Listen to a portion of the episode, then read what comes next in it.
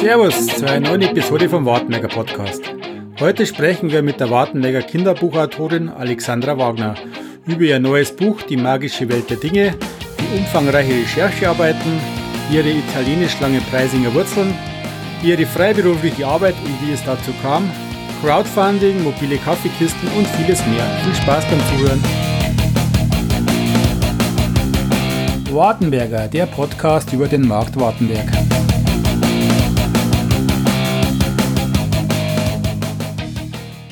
Servus zu einer neuen Episode vom Wartenberger Podcast. Heute als Gast die Kinderbuchautorin Alexandra Wagner. Sie hat ihr erstes Buch Die magische Welt der Dinge über Crowdfunding finanziert und lebt seit 2016 mit ihrem Mann und ihrem Sohn in Wartenberg. Hallo Alexandra. Hallo. Und heute wieder am Start unser Marketing-Hero Thomas Rademacher. Servus, Tom. Servus miteinander. Hallo Alexandra, ähm, kannst du dir mal kurz den Wartenberger vorstellen? Ja, gerne. Also ich bin die Alex, wohne wie schon erwähnt seit 2016 in Wartenberg. Davor bin ich ein bisschen in der Welt rumgetingelt und ich komme eigentlich aus Langenpreising. Also da bin ich aufgewachsen und dann zum Studium nach München und dann so diverse andere Stationen. Und ähm, als dann unser Kind zur Welt gekommen ist, haben wir uns gedacht, es ist irgendwie vielleicht praktisch, wenn man sich jetzt mal doch irgendwo niederlässt und idealerweise in der Nähe von den Großeltern. Und dann sind wir nach Wartenberg gezogen. Und ansonsten arbeite ich als Freelancer im Bereich Online-Marketing, Unternehmenskommunikation. Ja, und mache das eigentlich immer vom Homeoffice aus. Das heißt, das Schreiben ist ja quasi ein bisschen so in die Wiege gelegt, oder? Ja, genau. Ich schreibe schon mein Leben lang und für mein Leben gern. Ich habe auch schon als Kind Gedichte geschrieben und Kurzgeschichten und sowas. Die Schreiberei begleitet mich schon seit Jahrzehnten. Okay, jetzt sind wir, ähm, oder ich im Besonderen auf dich aufmerksam geworden durch einen Artikel in den, im Erdinger Anzeiger. Dort wurde über dein Buch berichtet. Ich muss ja sagen, wir haben in Wartenberg ähm, relativ viele Schriftsteller ähm, und äh, mit, mit denen wir uns jetzt der Reihe nochmal beschäftigen. Und wir haben ja auch äh, über die Künstlerkolonie von der Heike äh, Schmidt-Kronsäder was gehört. Und auch Schriftsteller dabei. Und wir wollen uns ein bisschen über dein Buch auch unterhalten. Und äh, das ist ja jetzt gerade erst neu erschienen. Das heißt, äh, die magische Dinge der Welt. Kannst du kurz ähm, mal sagen, wie, wie grundsätzlich kann man mal so die Motivation, ausgerechnet auch ein Kinderbuch zu schreiben? Es ist ein besonderes Kinderbuch, und da kommen wir später drauf, aber ein Kinderbuch generell zu schreiben. Also das äh, Kinderbuch ist irgendwie zu mir gekommen. Ich hatte die Idee. Und wenn ich eine Idee habe, dann, ähm, die mich fesselt, dann muss ich die auch umsetzen. Und so war das auch mit dem Kinderbuch. Das war im September vergangenen Jahres. Da habe ich dann auch irgendwie mich hingesetzt und direkt angefangen zu schreiben. Wie lange hast du jetzt an dem Buch geschrieben? Also sozusagen vom ersten Mal die Tastatur berühren, bis dann ähm, das Manuskript so weit war, dass ich es der Lektorin schicken konnte. Es hat ungefähr so drei Monate gedauert. Ähm, dann war das Manuskript bei der Lektorin, die hat dann Rückmeldung gegeben, habe ich noch mal ein bisschen was nachgebessert. Und dann war es im Januar eigentlich so weit, dass ich es der Illustratorin schicken konnte. Und die hat dann eben, die habe ich gebrieft und ihr auch viele Vorlagen und sowas geschickt fürs, ähm, für die Illustrationen. Und die hat dann eben bis April, glaube ich, war es sogar die Illustrationen gemacht. Du hast ja äh, den Weg des Crowdfunding gewählt. Ähm, kannst du mir erklären, was Crowdfunding ist für unsere Hörer und warum du diesen Weg gewählt hast? Ja, also Crowdfunding ähm, ist im Prinzip, dass man Unterstützer sucht für, für seine Idee, die einem sozusagen bei der Vorfinanzierung helfen. Da gibt es diverse Plattformen im Internet, wo man sich ganz einfach anmelden kann, seine Idee vorstellt. Und dann können die Unterstützer zum Beispiel das Produkt schon vorab erwerben. Dann braucht man halt da einfach Geld. Und das ist eben eine Möglichkeit, ähm, zum einen Leute auch aufmerksam zu, aufmerksam zu machen für seine Idee und zum anderen, dass man da eben auch hm, ja, Unterstützung in der Finanzierung bekommt. Und ich habe es gemacht, weil ich mein Buch in Deutschland drucken lassen wollte, bei einer Druckerei, die mit dem blauen Engel zertifiziert ist, auf Recyclingpapier. Und das kostet alles mehr, wie wenn man es auf herkömmliche Art und Weise herstellt. Viele Bücher werden ja äh, im osteuropäischen Ausland produziert zum Beispiel und nicht auf Recyclingpapier, sondern Frischfaserpapier. Und das ist billiger, damit ich halt sozusagen diesen Gap ausgleichen kann und es in Deutschland möglichst umweltfreundlich machen kann, habe ich eben das Crowdfunding gestartet. Und auch äh, aus Marketinggründen, weil wenn man zum ersten Mal ein Buch schreibt, dann interessiert sich da grundsätzlich mal eher keiner dafür, weil es gibt ja schon viele Kinderbücher und Autoren und dass man halt da auch dann die Möglichkeit hat, auf sich aufmerksam zu machen. Hast du dann auch diesen klassischen Weg ausprobiert, dass du zu einem Verlag gegangen bist? Und nee, da habe ich mich dagegen entschieden. Ähm, also meine Lektorin, die hat mich zwar gefragt, ob ich jetzt wirklich das ausschließen möchte oder nicht doch über Literaturagenten gehen möchte, aber dann hat sie gemeint, also während Corona so und so ähm, sind ja die Verlage noch restriktiver als sonst schon auch. Und man müsste mindestens ein halbes Jahr bis zwei Jahre warten, bis sich da jemand meldet.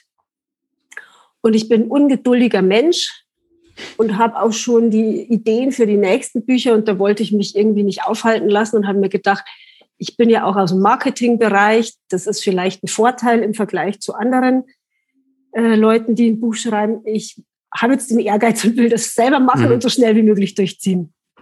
Mhm. Ähm, wie, viel, wie viel Geld muss man da zusammenbringen, sagen wir, dass so ein Buch wie du so nachhaltig drucken kannst? Also es hängt halt von der Auflage ab. Ähm, je größer die Auflage, umso mehr Geld. Ähm, mein Crowdfunding, es waren so 3500 Euro. Und wenn das jetzt nicht zusammengekommen wäre, dann hätte ich einfach eine kleinere Auflage gemacht. Mhm. Und wie groß ist jetzt die Auflage? So um die 2000. Okay. Und vertreiben tust du das Buch, ich habe es gesehen in der Wartenberger Buchhandlung, bei der Frau Lehmer habe ich es erstanden. Alles liegt Sehr aus. schön. Ähm, wie vertreibst du das Buch dann sonst noch? Also zum einen über meine Website, da habe ich einen Shop und zum anderen, also über die, die Website von der Buchreihe äh, Magische Welt der Dinge.com. Und dann ähm, habe ich einen Vertrag bei so einer Buchvertriebsfirma und die bringt das in alle anderen mhm. Kanäle wie Amazon, Hugendubel, Thalia. Also überall, wo man Bücher kriegt, kann man auch mein Buch sich bestellen. Das Buch ist ja jetzt erst kürzlich rausgekommen. Ich habe noch keine Gelegenheit, ich habe es, aber ich habe noch keine Gelegenheit gehabt, dass es ähm, dass ich es jetzt lese. Kannst du mal kurz umreißen, worum geht es eigentlich in dem Buch? Also es geht um den Anton, das ist die Hauptperson, das ist ein Grundschüler und der stellt sich die Frage, wo eigentlich sein Lieblingspulli herkommt. Und durch diese Frage erwacht der Superheld, der auf seinem Lieblingspulli aufgedruckt ist, zum Leben und nimmt den Anton mit auf eine Reise durch die Nacht ähm, rund um die Welt zu den Orten seiner Entstehung, also wo der Pulli halt hergestellt wurde und was er alles, welche Stationen er durchlebt hat, bis er dann beim Anton äh, im Schrank war. Haben die, also wie bist jetzt auf die Idee gekommen mit dem Superhelden? Äh, haben die Superhelden schon immer irgendwo als Kind fasziniert oder? Also ich finde Superheldenkräfte grundsätzlich cool. Also die hätte ich jetzt auch als Erwachsene gern. Aber ich war jetzt kein besonderer Superhelden-Fan oder sowas. Und ich habe mir halt überlegt, wie, hm, dass ich für das Buch irgendein Element brauche, das Kinder spannend finden, weil wenn jetzt dann irgendwie nur der Pulli erwacht und dann da irgendwie so ein lächelndes Gesicht drauf ist, das ist irgendwie ein bisschen langweilig. Und dass es eben auch eine fantasievolle Geschichte wird, da hatte ich dann irgendwie plötzlich die Idee, dass da eben ein Superheld erwachen könnte, weil das ist ja auch grundsätzlich mal spannend, wenn man mit einem Superhelden unterwegs ist. Was ich spannend finde an dem Buch, ist diese, du gehst in dem Buch auf die, und das ist ja momentan ja ohnehin äh, großes Thema, auf die Klimaproblematik ein und auf das, auf unser Konsumverhalten. Ich stelle mir das unglaublich schwierig, also man, schwierig vor, darüber zu schreiben. Man, man braucht schon sehr viel Wissen und sehr viel, sehr viel Insights, ja, in das ganze Thema, um drüber schreiben zu können. Hast du da einen größeren Einblick oder wie bist du dazu gekommen? Also, auch viel Recherche dazu wahrscheinlich. Ja, genau. Also ich habe mir den größeren Einblick verschafft über mehrere Wochen oder Monate hinweg. Also bevor ich die Idee zum Buch hatte, habe ich mich irgendwie selber aus persönlichen Gründen schon recht viel zum Thema Textilbranche und sowas damit auseinandergesetzt. Äh, habe da sehr viel recherchiert. Dann habe ich auch mit einer Modedesignerin gesprochen, die für ähm, ja, so Modeketten tätig ist.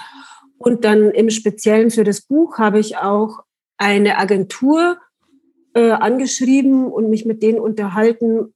Die sind, die beraten Start-ups oder andere Unternehmen, die nachhaltige Textilien produzieren möchten.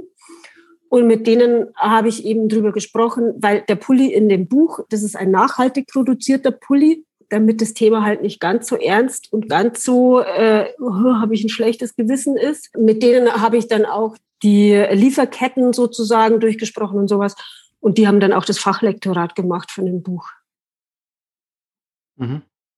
Also ich muss sagen, ich habe das Buch auch da. Ich habe es auch nicht gelesen, aber ich habe es meiner Tochter zum Lesen gegeben. Und äh, ich glaube, die Message ist gut rüberkommt. Ich finde das schon faszinierend durch so ein Buch. Dass ja. man den Kindern schon ein bisschen Nachhaltigkeit irgendwie durch, durch schöne Geschichten äh, beibringen kann. Also mein Sohn, dem habe ich das, die Kapitel immer vorgelesen, wenn ich äh, was geschrieben hatte. Und der hat mich dann auch gefragt, wo denn sein, seine Klamotten herkommen und ob sein Pulli irgendwie auch die Umwelt verschmutzt hätte. Also ich glaube schon, dass, dass einfach so ein ja, Denkprozess angeregt wird. Mhm. Hast das du auch dann anderen Kindern vorgelesen oder gezeigt? Weil ich glaube, das schon schwierig ist, dass dir dann die Kinder, dass du den, den Draht kriegst, weil zum eigenen Kind klar, aber zu anderen Kindern. Also ich habe es noch einem äh, Freund von Julian einen Teil vorgelesen und dann habe ich es einer Freundin gegeben, die zwei Kinder hat. Also die haben es durchgelesen in der Manuskriptphase, in der Entstehungsphase. Und da hatte ich die auch gebeten, dass sie mir halt irgendwie ins Manuskript schreiben sollen, wo waren Lacher, was fanden die Kinder lustig, was haben sie nicht verstanden, was fanden sie gut, was fanden sie blöd und so weiter. Und dann hat es noch eine andere Freundin mit ihrer Tochter gelesen. Da war es eigentlich schon so gut wie fertig, weil mir das auch wichtig war, so Feedback zu bekommen, weil die Kinder sind meine Zielgruppe, aber die Kinder müssen dann halt das Buch auch gern lesen. Und das war mir ja schon wichtig, dass, dass ich da schon von Anfang an irgendwie die Kinder mitnehme. Als ich das gelesen habe im Erdinger Anzeiger, was mir gefällt, ist dieses, dieses Gesamtpaket. Sprich, du schreibst über etwas, wie Umweltverträglichkeit, Nachhaltigkeit. Das Buch selber ist entsprechend gefertigt und gemacht. Und äh, dann hast du in, de, in deiner Crowdfunding-Aktion auch noch gesagt, du unterstützt damit Aufforstungsprojekte in Garmisch. Also das ist eigentlich eine runde Sache von A bis Z. Das hat, das hat mir persönlich unglaublich gut gefallen. Aber ich frage, habe mir jetzt gerade, also Aufforstungsprojekte in Garmisch, aber wie bist du dazu gekommen? Also ausgerechnet so Garmisch? Hast du da Bezug dazu? Bei der Druckerei, wo ich es drucken habe lassen, da, da gab es eben die Option, dass man so ein Klimaschutzprojekt äh, mit unterstützt. Das ist, da kauft man sozusagen so ein Zertifikat und die machen das zusammen mit einer Organisation, die nennt sich Nature Office. Es gibt noch ein paar andere, die sowas in dem Bereich machen. Und die haben eben unterschiedliche Projekte, unter anderem da eben in Garmisch und Schliersee, in den Bayerischen Alpen und sowas.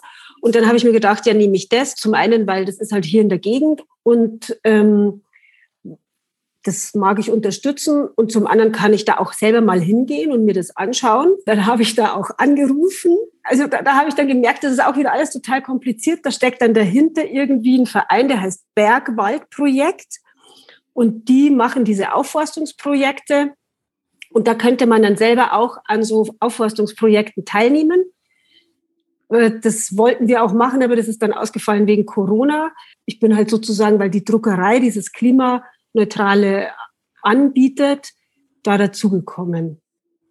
Das heißt, wenn, wenn ich ein Buch kaufe von dir, dann pflanzt der Baum für mich.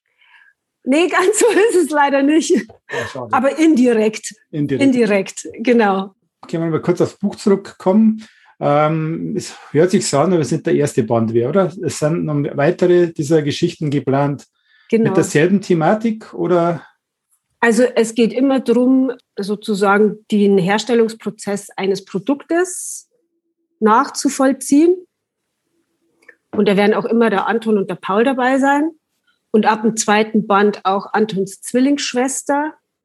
Und dann eine Superheldin, die der, die der Lucy, der Antons Zwillingsschwester, beiseite gestellt ist. Ähm, und das wird die Henrietta Handy werden. Also für den zweiten Band habe ich mir ein schwieriges Thema vorgenommen, nämlich wie so ein Smartphone produziert wird. Das wird nicht, das kann ich natürlich nicht in der vollen Breite machen, das ist schon klar. Aber dass halt da auch so ähm, den Kindern vermittelt wird, dass es halt unglaublich komplex ist und dass da auch so viele Schattenseiten mit so einem Smartphone ähm, mhm. verbunden sind. Du hast gerade verschiedene Namen genannt, was du schon im mhm. Kopf hast.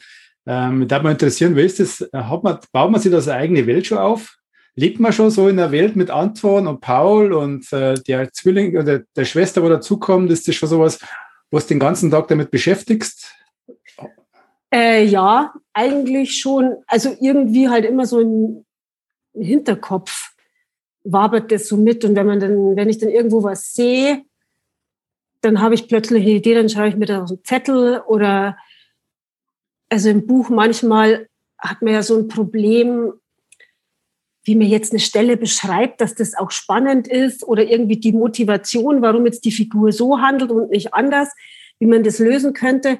Und da fällt mir auch manchmal irgendwie dann eine Lösung ein, wenn ich irgendwie am Herd stehe und gerade die Nudelsauce koche oder sowas. also man, also oder ich zumindest bin dann schon irgendwie ziemlich ja. mit den Gedanken immer in, in der Geschichte. Schon mal passiert, dass der Moin dafür gesagt hat, wer ist Paul? Nein, es ist noch nicht passiert. Aber ähm, in, der, in der Mediathek so in Wartenberg oder an anderer Stelle finden ja oft mal Lesungen statt man so Auszüge aus dem Buch zum Besten gibt. Ist sowas geplant von deiner Stelle? Ja, aktuell sind zwei Lesungen geplant. Zum einen am 25. Juli hier in Wartenberg auf dem Nikolaiberg um 14 Uhr. Das wird organisiert vom Kulturmarkt Wartenberg und dem Medienzentrum.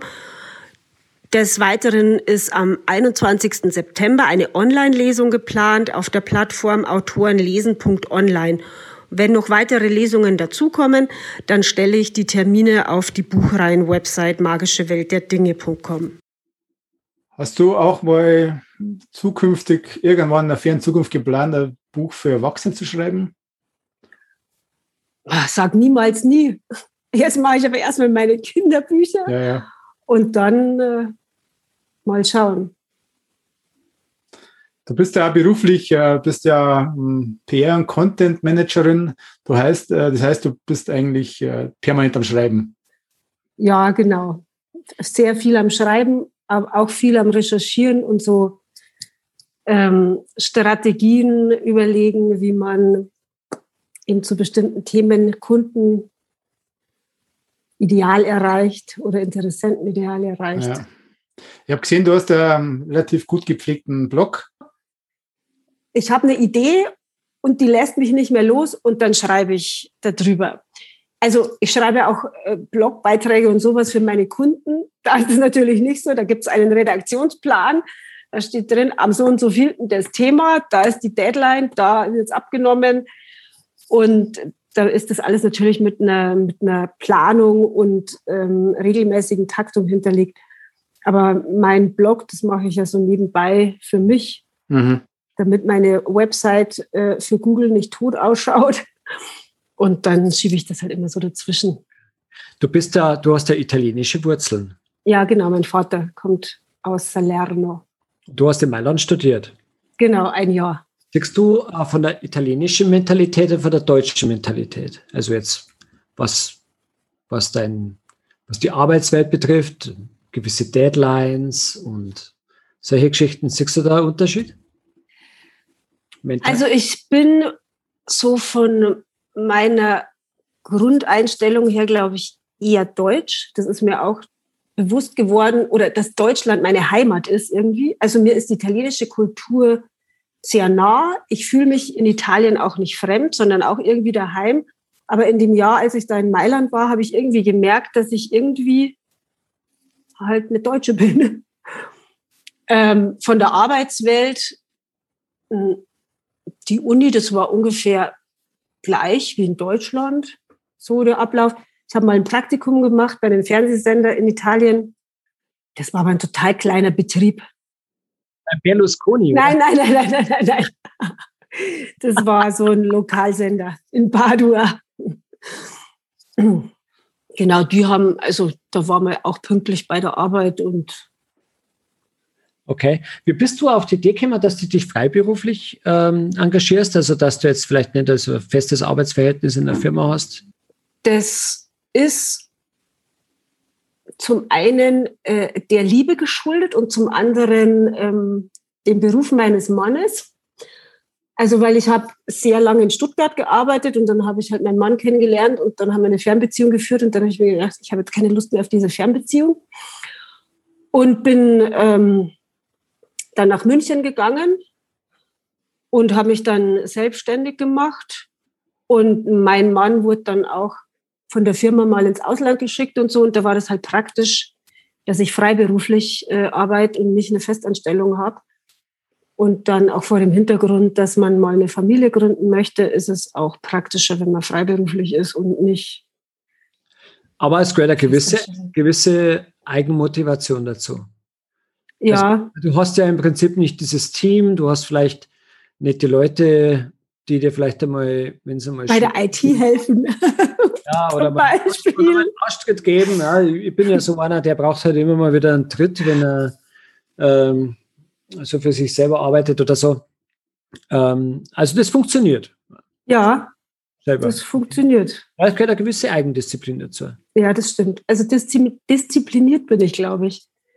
Nicht immer. Beim Sport könnte ich zurzeit disziplinierter sein, aber ansonsten. Hallo, ich habe gesehen auf Facebook und auf Insta, du bist ja, du erkundest ja die Wartenberger Wälder rundherum. ja, genau findet sich immer irgendein Gässchen und ein Baum, den man noch nicht gesehen hat. Mhm. Jetzt einmal kurz zu deinem Beruf als äh, PR- und Content-Managerin. Da kann man sich das vorstellen, äh, das ist auch, du kriegst einen Auftrag von der Firma und du musst da praktisch auch irgendeine Geschichte erfinden. Genau, also. Das heißt ziemlich nah zum Schriftsteller-Dasein. Ja, es ist ein, also es ist natürlich sich mit Inhalten auseinandersetzen und sich überlegen, was kommt bei, was will die Zielgruppe hören, was findet die Zielgruppe spannend. Aber wenn ich jetzt einen Text für eine Unternehmenswebsite schreibe, der auch bei Google gefunden werden soll, oder es eine Landingpage ist, äh, wo dann irgendwie was verkauft werden soll, das ist natürlich schon was anderes, wie wenn ich dann in einem Kinderbuch blumig und fantasievoll ja. ähm, irgendwie so eine Geschichte erzähle. Und in meinem äh, regulären Job da gehört auch viel so Recherche im Bereich ähm, Keywords dazu. Mhm. Also welche Begriffe werden in Google eingegeben, die zu dem Produkt meines Unternehmens passen, die das bewerben wollen, damit es dann auch möglichst gefunden wird. Also das ist ein bisschen strategischer, sage ich mal. Das ist ein berühmte SEO. Genau konntest dann, kann dann zu dir praktisch eine Firma kommen, äh, sagt, ich bin jetzt äh, online nicht vertreten, äh, kannst du mir da was ausarbeiten? Ich brauche eine Webseite, ähm, ich möchte meinen Shop aufbauen und du beschäftigst dann mit der Firma, kann ich mir vorstellen, und gibst ja. dann. Genau, also ich würde in dem Fall ähm, mir natürlich einen Webdesigner dazu holen. Ähm, dann braucht man wahrscheinlich auch einen Fotografen und sowas. Ja. Aber ich würde halt so das Grundkonzept machen, die Texte dazu schreiben, die, ähm, die Analyse vorher, in welche inhaltliche Richtung es gehen soll, damit diese Website auch erfolgreich wird. Sonst würde ich sagen, gehen wir uns in die Rapid Fire Questions. Gibt es etwas, was du in deinem Leben noch unbedingt machen möchtest? In Japan bei einem Karatemeister mal eine Woche lang trainieren. Oh, ist Karate deine Leidenschaft? Es war viele Jahre lang meine Leidenschaft. Das ist jetzt ein bisschen in den Hintergrund getreten, aber ich will es wieder anfangen und den schwarzen Gürtel kriegen, weil ich schon den braunen habe. Okay.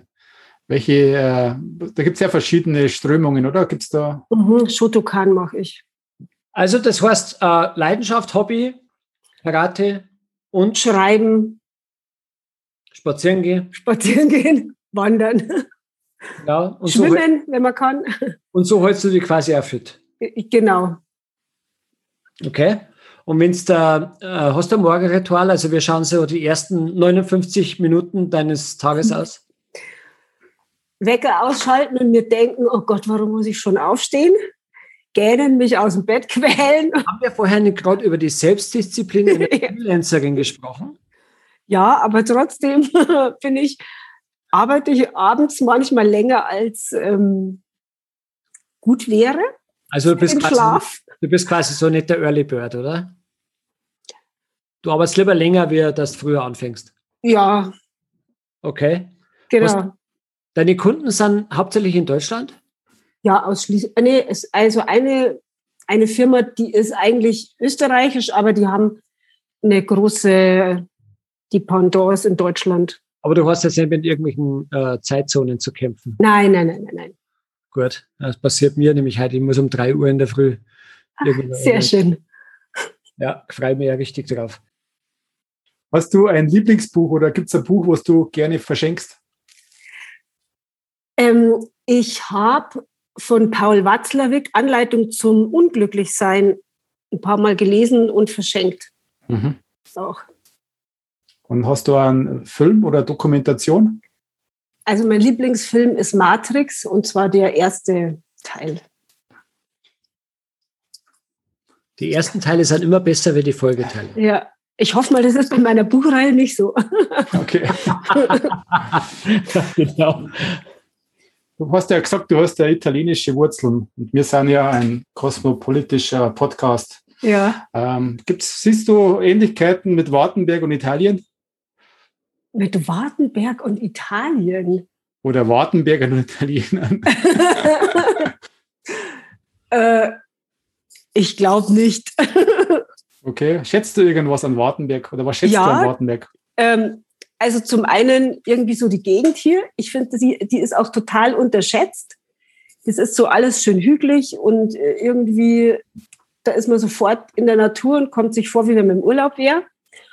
Und außerdem ist äh, halt in Wartenberg praktisch, weil man da alles hat, was man braucht. Irgendwie zum Einkaufen, Schulen, Ärzte, Eiskaffee, Pizzeria, was weiß ich. Kaffee zum Frühstücken gehen und so weiter. Okay. Als wir das erste Mal Kontakt gehabt haben per E-Mail, hast du gesagt, komisch, ich habe dich noch nie gesehen oder wir kennen uns gar nicht. Wartenberg ist doch eigentlich gar nicht so groß. Ja? Ja. Ähm, aber gibt es dann, ein, oft treff, trifft man sich ja an einem bestimmten Ort, ja, oder am Fußballplatz oder am Marktplatz oder an der Eisdiele oder irgendwo. Gibt es irgendwo so einen Lieblingsplatz in Wartenberg, wo du am liebsten so ein bisschen rumhängst? Also rumhängen würde ich jetzt nicht sagen, aber da am Nikolaiberg, da den Weg dann zum Herz-Jesu-Berg, den mag ich ganz gern. Dann bin ich auch öfter mal in der Bücherstube am Markt. Also Herz Jesuberg müssen wir mal blacklisten. Ja, wir müssen äh, ja, man, der ist ja immer dabei und das müssen wir. Ach so. Ja, ja, ja, ja. Hast du, hast du, auf, ähm, gibt es irgendein Fest oder Veranstaltung in Wartenberg? Also was ich richtig cool fand, das war das Sonnenwendfeuer auf dem Nikolaiberg, wo auch so die Birnen aufgehängt, also die Glühbirnen aufgehängt waren. Das fand ich total toll. Und ich muss sagen, äh, auf dem Wartenberger Volksfest hatte ich auch recht Spaß vor zwei Jahren. Ähm, das hatte ich gar nicht mehr so in Erinnerung. Da war Ja. ich mit einer Freundin und habe einen Mädelsabend gemacht. Wenn du jetzt du einen Wunsch hättest für Wartenberg, also so für die Zukunft. Was fehlt dir irgendwas? Was wirst du da wünschen für Wartenberg? Also was ich schade finde, dass da die Strogen, der, der Lauf da irgendwie nicht noch mehr so naherholungsgebietsmäßig genutzt wird mit einem Spazierweg daneben oder dann vielleicht irgendwie so eine mobile Kaffeekiste oder sowas. Dann Mobile mal Kaffeekiste. Das ist ja- Das habe ich jetzt auch noch nicht gehört. Das ist interessant. Das kenne ich aus Freiburg, da habe ich zwei Jahre gewohnt und da gab es an einem Spielplatz immer die Kaffeekiste. Der Spielplatz war natürlich heiß begehrt bei den Eltern, äh, weil da konnte man sich halt dann immer einen Kaffee holen zum Kaba, was weiß ich, die hatten halt so ein paar Sachen. Ja. Und die sind da immer, ja, es war so ein kleines Gefährt halt, wo, Mhm. Das ist, eine, das ist eine gute Idee. Ich kann jetzt an Franz Dellel, Hacke, mal fragen, ob er an dem mal ein bisschen einen Kaffee verkaufen möchte. Ja, aber nochmal, da ist dann äh, frischer Kaffee mehr drin oder wie- wie- macht Ja, das ist, also das ist wie so ein Café. Also das sind, sind auch Menschen, die halt den Kaffee da vor Ort zubereiten. Ach Das ist so. irgendwie so ein Gefährt, das ist aber nicht groß, so wie so ein Anhänger oder was. Auch mit einer Kaffeemaschine drin und Milchschäumer und dann gibt's da auch so kleine Kuchenstücke und sowas gab's da. Also wie so ein mobiles Miniatur-to-go-Café oder so. Ähm, eine riesige Plakatwand zu beschriften, die in Wartberg jeder sehen kann. Was würdest du draufschreiben? Außer Werbung für dein Buch. Nein, das würde ich nicht draufschreiben. Irgendwie sowas. Seid zufrieden und lebt den Moment. Hast du ein Lieblingsgetränk? Pina Colada mag ich ganz gern. Aber das trinke ich natürlich nicht so oft, das wäre eher ungesund. Und ein Lieblingssong? Äh, von Blur, Song Number Two. Hast du eine Lieblingssportmannschaft? Nein, habe ich leider nicht. Hast du nicht? Nein. Wurscht. Ich könnte jetzt sagen, äh, TSV Wartenberg irgendwie. das war jetzt einmal, das war jetzt eine Ansage. Ja. Das war ein Pluspunkt gewesen. Gut, wenn jetzt jemand mit dir in Kontakt treten möchte, weil er Mhm. Interesse an dem Buch hat oder Mhm. ähm, grundsätzlich mit dir mal ratschen möchte oder so, wie ähm, am besten? Insta, Facebook, Website? Äh, geht alles drei. Gibt's überall äh, unter Magische Welt der Dinge. Findet man mich. Äh, und man findet mich auch unter meiner, unter meinem vollen Namen sozusagen, Alexandra Wagner. Da habe ich auch eine Website. Das ist halt dann nicht die vom Buch, sondern die für mein äh, Marketing-Business. Okay. Das heißt, du nimmst noch Kunden an. Zurzeit eigentlich nicht, muss ich gestehen, weil mich das Buch ein bisschen mehr in, äh, in Atem hält als ursprünglich geplant. Aber das ist ja schon Aber- fertig, das Buch. Ja, aber das, äh, jetzt steht ja die Vermarktung an. Das Und das nächste will ich ja auch noch in Ja. diesem Jahr schreiben. Aber Ja. ist dann, ist dann der Fokus bei dir rein vom, also vom, vom Business her, Ja. ja, ist der Fokus jetzt auf deinen Bestandskunden, die du jetzt gerade, sage ich mal, mit deinem, mit deinem Wissen versorgst, oder ist das, das Bücherschreiben so der, also was ist Standbein A und Standbein B? Also Standbein A sind jetzt natürlich meine Bestandskunden, ähm, weil mit dem Buch habe ich erst angefangen und mit einem Buch Geld zu verdienen, das ist eher ein langfristiges Projekt, sage ich mal. Und ich würde jetzt auch nicht irgendwie meine Stammkunden aufgeben und im Stich lassen und sagen, soll ich mal jetzt nur noch das Buch. Also das wäre mir dann auch zu eindimensional. Ich Mhm. mag es, wenn man sich mit vielen unterschiedlichen Themen beschäftigt, äh, dass man Abwechslung hat und irgendwie immer wieder was Neues. Hast es, du hast Kunden aus unterschiedlichen Branchen, wo du ständig so Ja, die Abwechslung hast, also das Ja. Thema wechselt immer. ja. Also ich habe einen Kunden aus dem IT-Bereich und da in sich ähm, gibt es die Abwechslung dadurch, ähm, dass die ihre Produkte für unterschiedliche Branchen anbieten und dann muss ich halt dieses eine IT-Produkt ähm, so in Anführungszeichen bewerben, dass es zu, zur Branche A passt, aber und dann äh, das nächste Mal wieder muss aber zur Branche P, B passen. Ähm, und dann habe ich noch einen Kunden aus dem Medizintechnikbereich, die auch unterschiedliche Produkte haben und unterschiedliche Zielgruppen, wo man halt dann sich immer entsprechend was Neues überlegen kann. Machst du dann aber, ist es eher dann gar nicht so der Bereich Unternehmenskommunikation, sondern eher lösungs- und produktbezogene Kommunikation? Das ist unterschiedlich. Also bei dem, bei dem IT-Unternehmen, das ist schon hauptsächlich ähm, Landing-Pages ähm, gestalten und Lösungen, also sich zu überlegen, welches Problem hat der Kunde von meinem Kunden ja. und wie kann dieses mit der Software sein Problem lösen. Und bei dem Medizintechnikhersteller, da geht's, das ist ein Blog, da geht's eher um so, ähm, da geht's halt um die Patienten, die bestimmte Krankheitsbilder haben. Was kann man da tun, dass es irgendwie besser wird und so weiter? Oder Interviews mit Ärzten und Interviews mit Physiotherapeuten und so sind da dann eher auf der Tagesordnung. Okay, aber es macht es interessant, weil man sich in unterschiedliche Themen immer wieder reindenkt. Genau, genau. Da wahrscheinlich extrem viel dabei. Ja, das stimmt. Gut, okay. Also mit dem Podcasten, da lernt man neue Sachen kennen. also jetzt haben wir schon wieder was gelernt heute. Also vielen Dank, Alexandra, für das nette Gespräch und die vielen Informationen, die wir von dir gekriegt haben. Ich danke, dass ich bei euch mit euch raten durfte. Dankeschön. Und noch einen schönen Abend. Für Danke, euch auch. Ciao. Ciao. So, das war sie schon wieder, unsere 14. Episode, aufgenommen am 2. Juni 2021. Vielen Dank fürs Zuhören und bis zum nächsten Mal. Ciao.